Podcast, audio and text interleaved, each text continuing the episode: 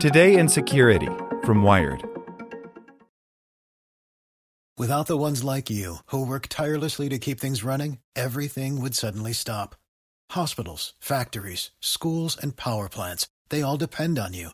No matter the weather, emergency, or time of day, you're the ones who get it done. At Grainger, we're here for you with professional grade industrial supplies. Count on real time product availability and fast delivery. Call clickgrainger.com or just stop by. Grainger for the ones who get it done. Today in Security from Wired. AirDrop is leaking email addresses and phone numbers. Apple has known about the flaw since 2019 but has yet to acknowledge or fix it.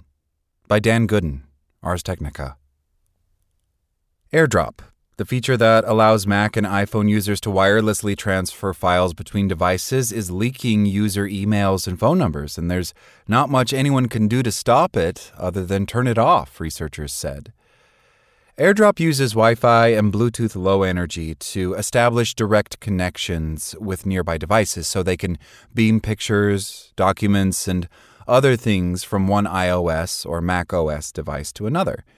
One mode allows only contacts to connect, the second allows anyone to connect, and the last allows no connections at all.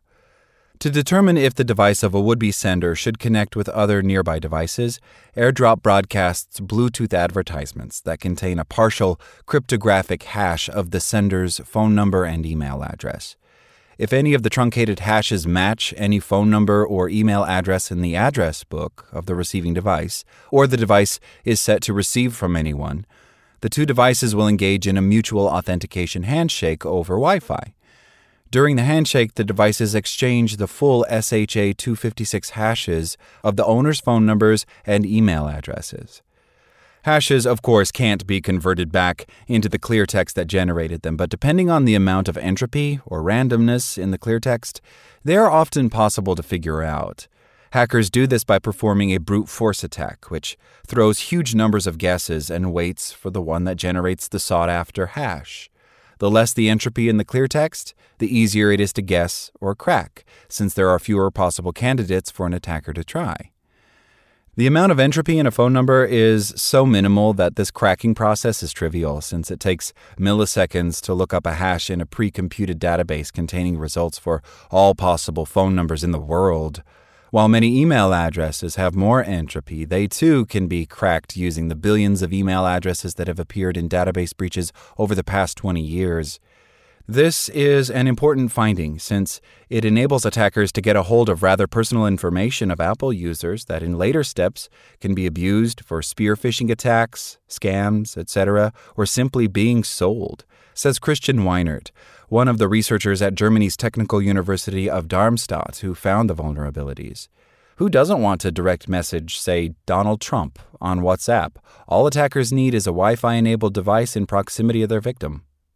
In a paper presented in August at the Usenix Security Symposium, Weinert and researchers from TU Darmstadt's SEEMOO lab devised two ways to exploit the vulnerabilities. The easiest and most powerful method is for an attacker to simply monitor the discovery requests that other nearby devices send. Since the sender device always discloses its own hashed phone number and email address every time it scans for available airdrop receivers, the attacker need only wait for nearby Macs to open the share menu or nearby iOS devices to open the share sheet. The attacker need not have the phone number, email address, or any other prior knowledge of the target.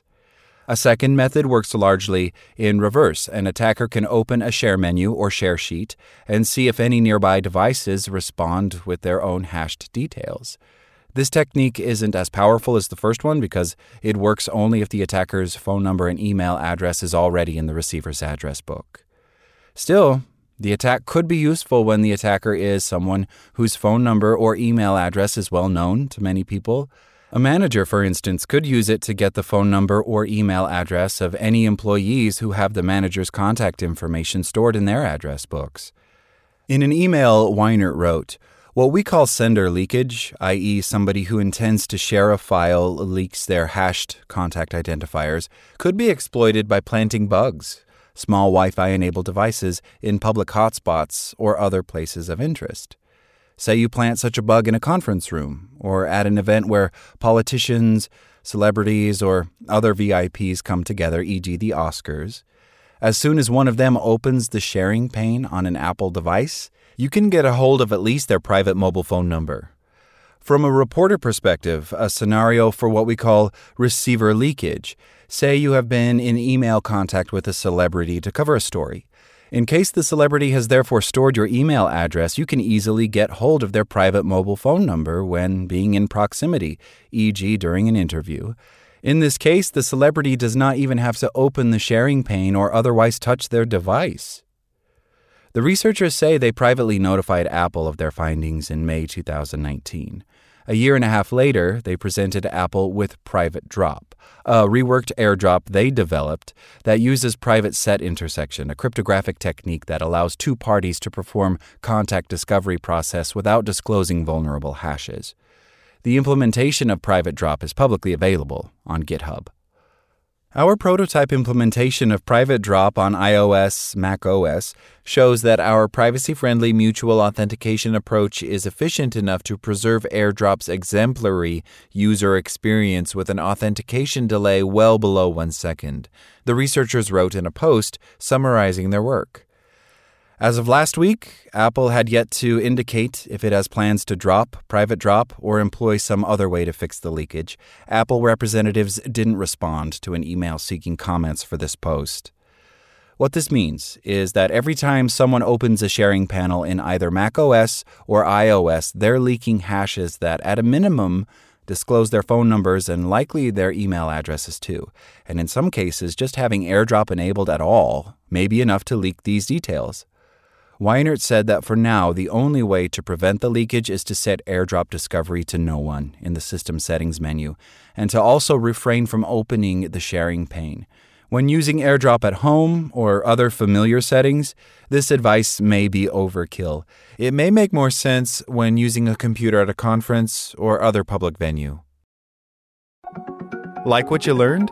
Subscribe everywhere you listen to podcasts and get more security news at wired.com/security.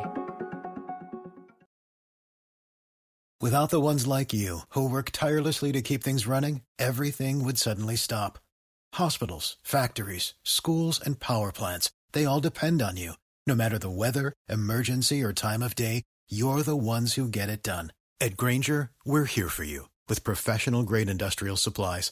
Count on real time product availability and fast delivery. Call clickgrainger.com or just stop by. Grainger for the ones who get it done.